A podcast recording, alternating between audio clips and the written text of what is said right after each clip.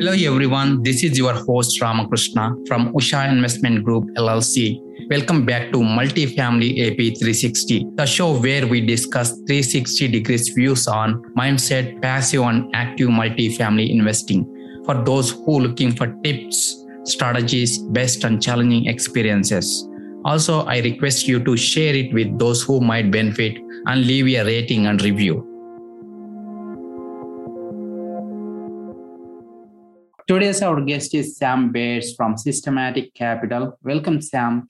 Hi, Rama. Thank you for having me. I look forward to talking to you and your audience. Sure. Thank you very much, Sam. And a little bit about Sam. Mr. Bares is a principal of a Systematic Capital Group, and Sam's background is in financial services, state and local taxes, and real estate. He has been directly involved in the acquisition, rehabilitation, and management of over 40 million in multifamily and single-family assets since 2009. Mr. Bates spent 10 years in corporate America, where he honed his business acumen and developed many characteristics that helped him succeed in the real estate industry. Sam started at UBS Financial Services, where he cultivated his knowledge about financial markets. He directly worked with advisors that had over $3 billion in assets under management. After graduate school, Mr. Bates transitioned his career to state and local taxes. So during his tax career, he helped companies save more than $45 million in tax. So with that, Sam, you want to add anything to your background? Yeah, I realize I should have given you an updated background. We actually I've owned over 200 million in assets so far. Primarily in Texas and the Southeast, about half acquisition, half development. And then on the residential side, we're developing roughly 180 to 200 single family homes a year. We'll do the land development and then build the homes, either spec build or sell the land to builders for them to build houses as well. So a little bit more detailed into real estate than just the multifamily side. Yeah, got it. Yeah, thank you for the update. And during your corporate career, you acquired some skills and characteristics. So, would you share a little bit more about that, Sam? Yeah, definitely. I was in corporate America for roughly about 12 years. I spent a couple years as an investment analyst at a large private wealth bank. And I learned quite a bit there. And then I spent 10 to 11 years or so in consulting and mainly sales and use tax and property tax.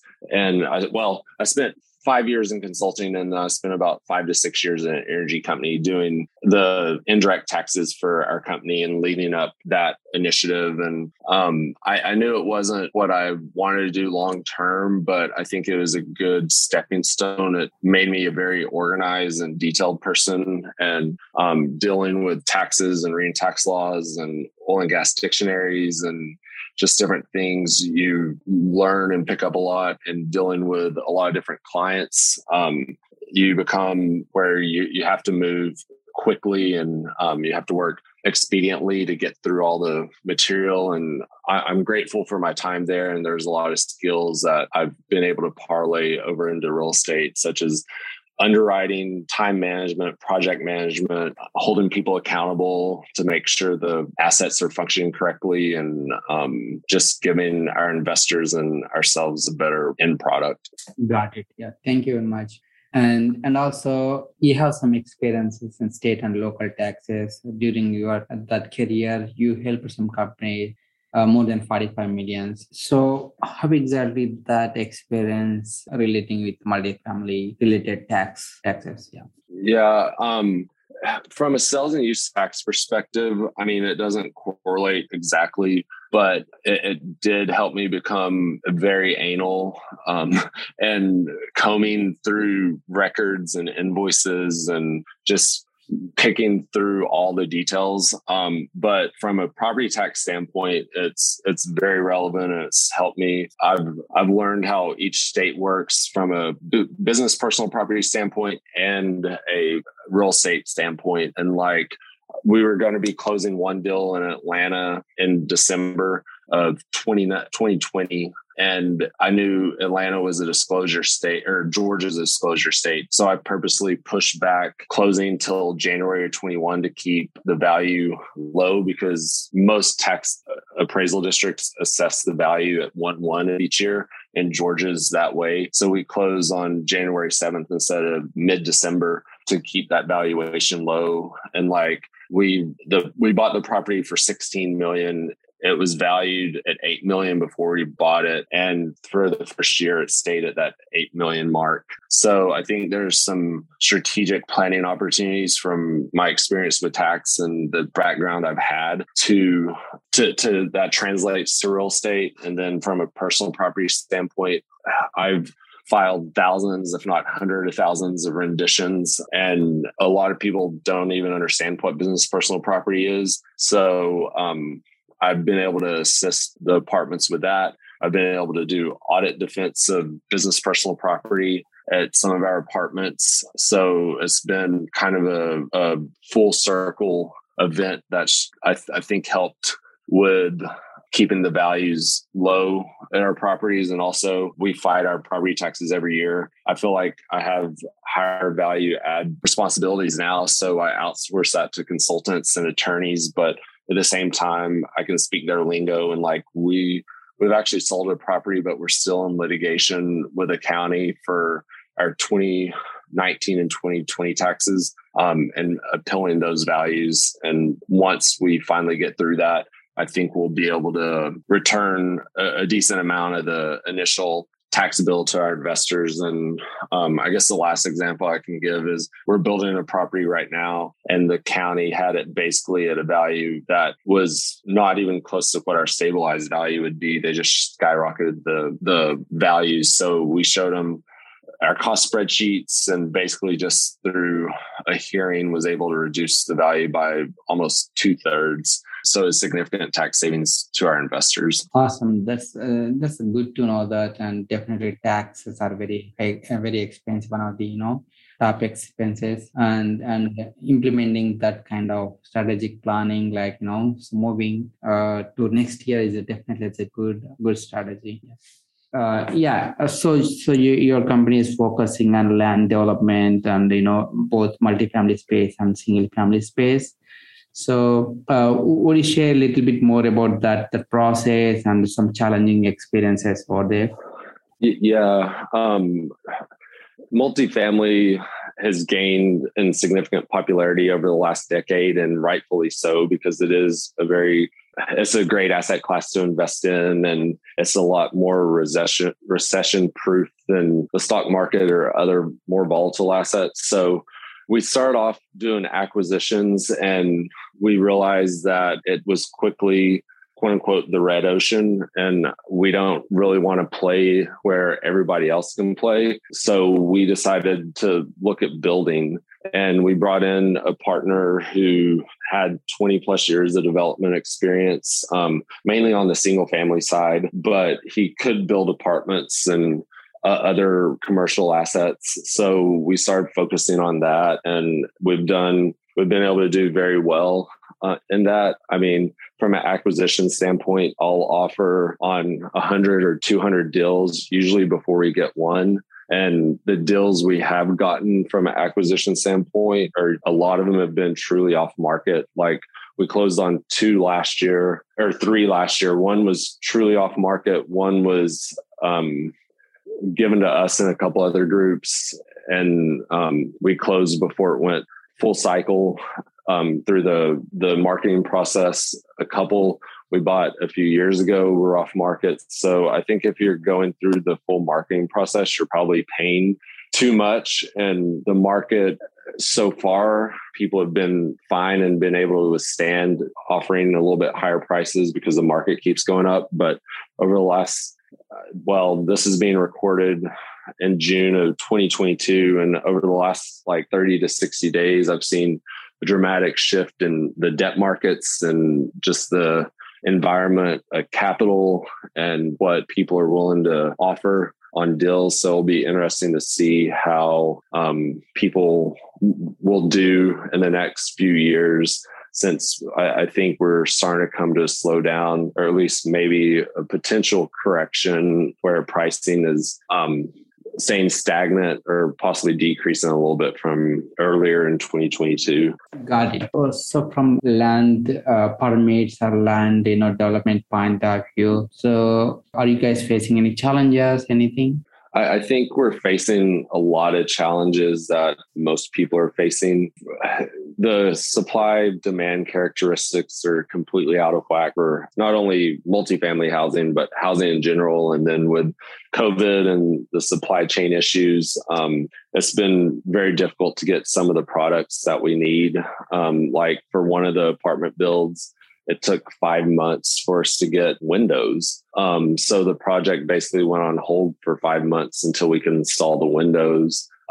So from a supply chain perspective, it's definitely an issue. Luckily, we do have roughly a 20,000 square foot warehouse where we can stack up a lot of our materials.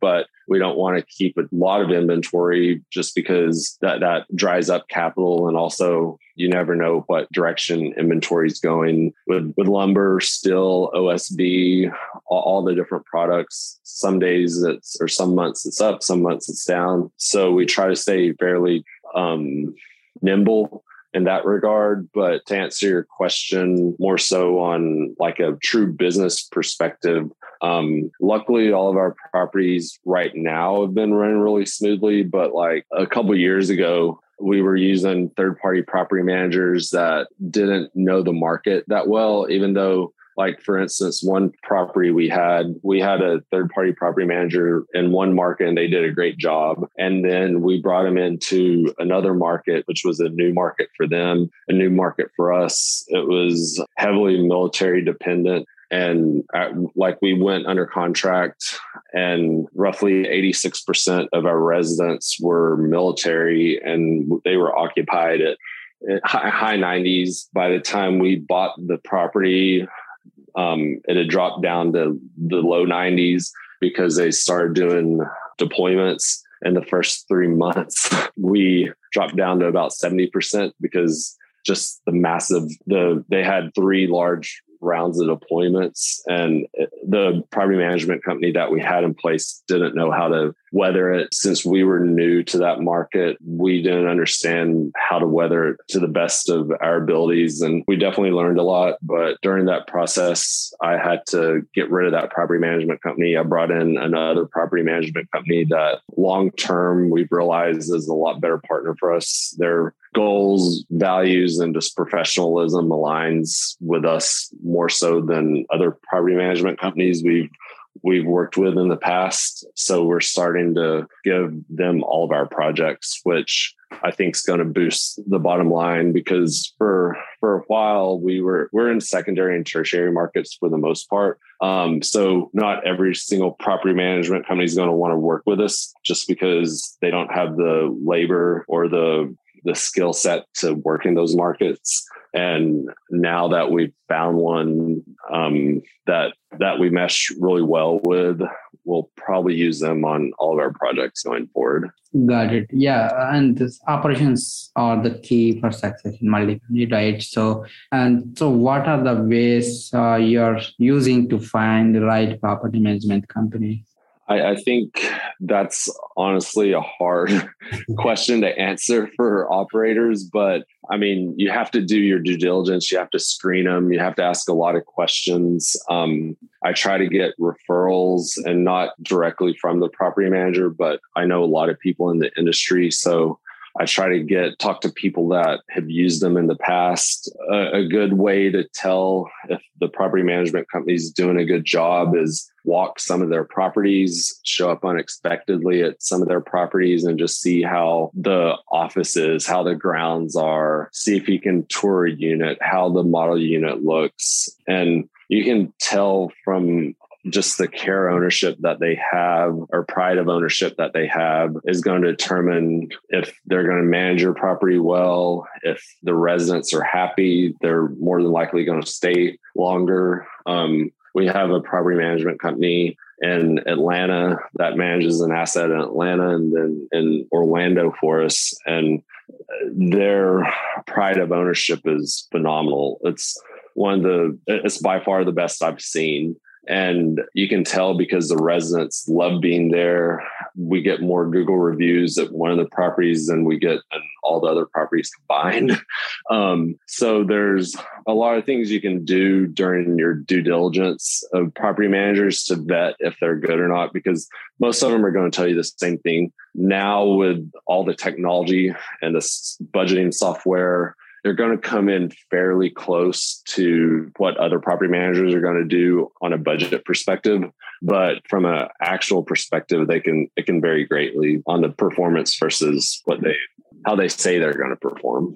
Yeah, it's very critical in finding right property management company. Yeah.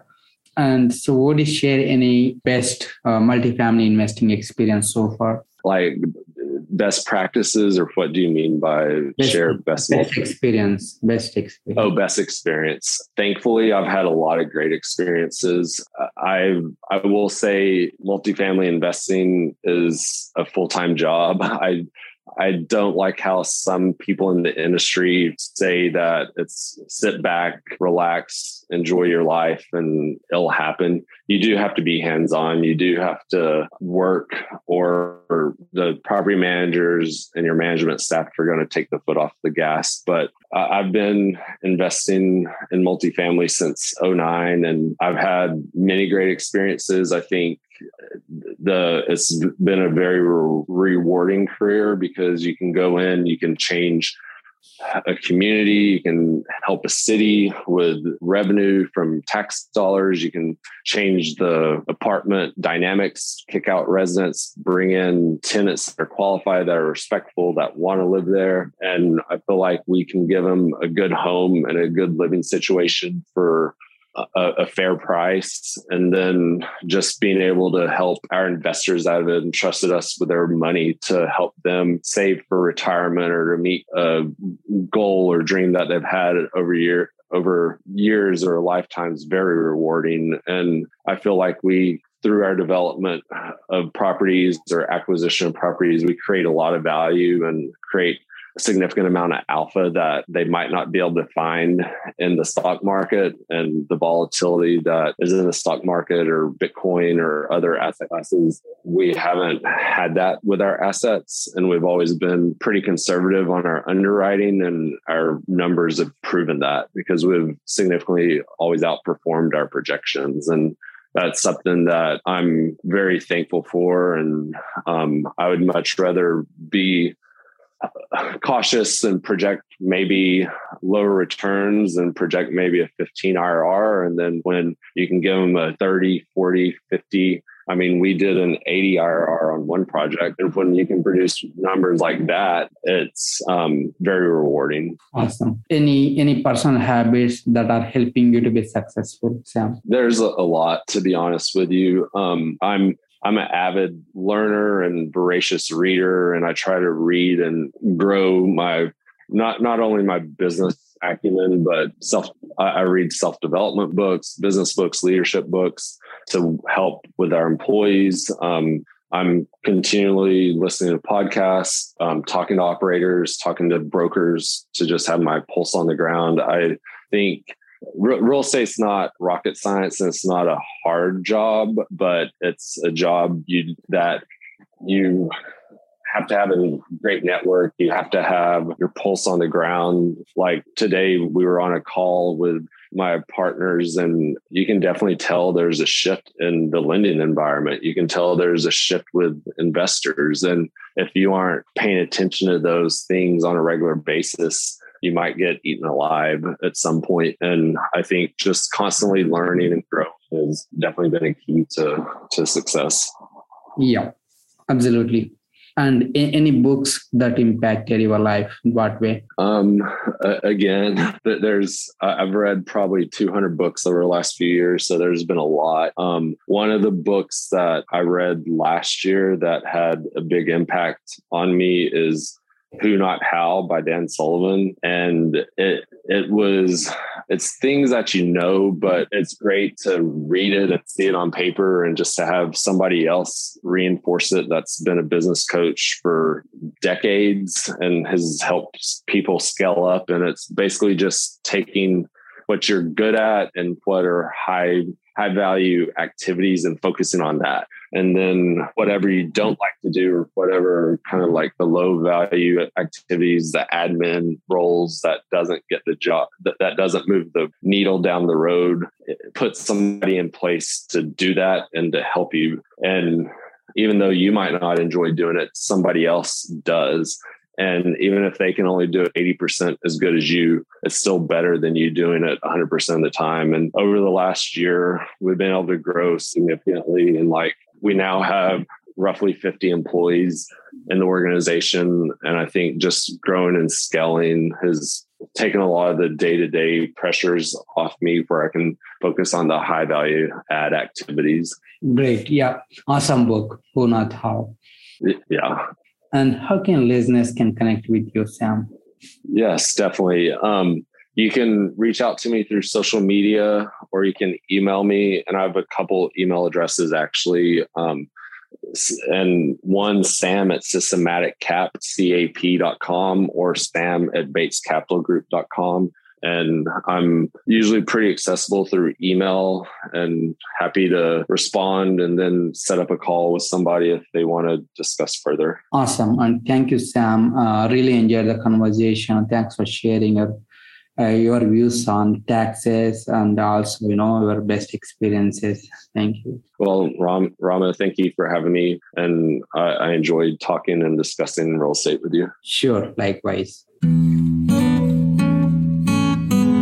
Thanks for listening to Multifamily AP 360. Check out the show notes and grab the freebie on our website, ushacapital.com. Also, if you enjoyed this episode, share it with those who might benefit and leave a rating and review. Follow me on my social media. Thanks for tuning in and I will see you next time.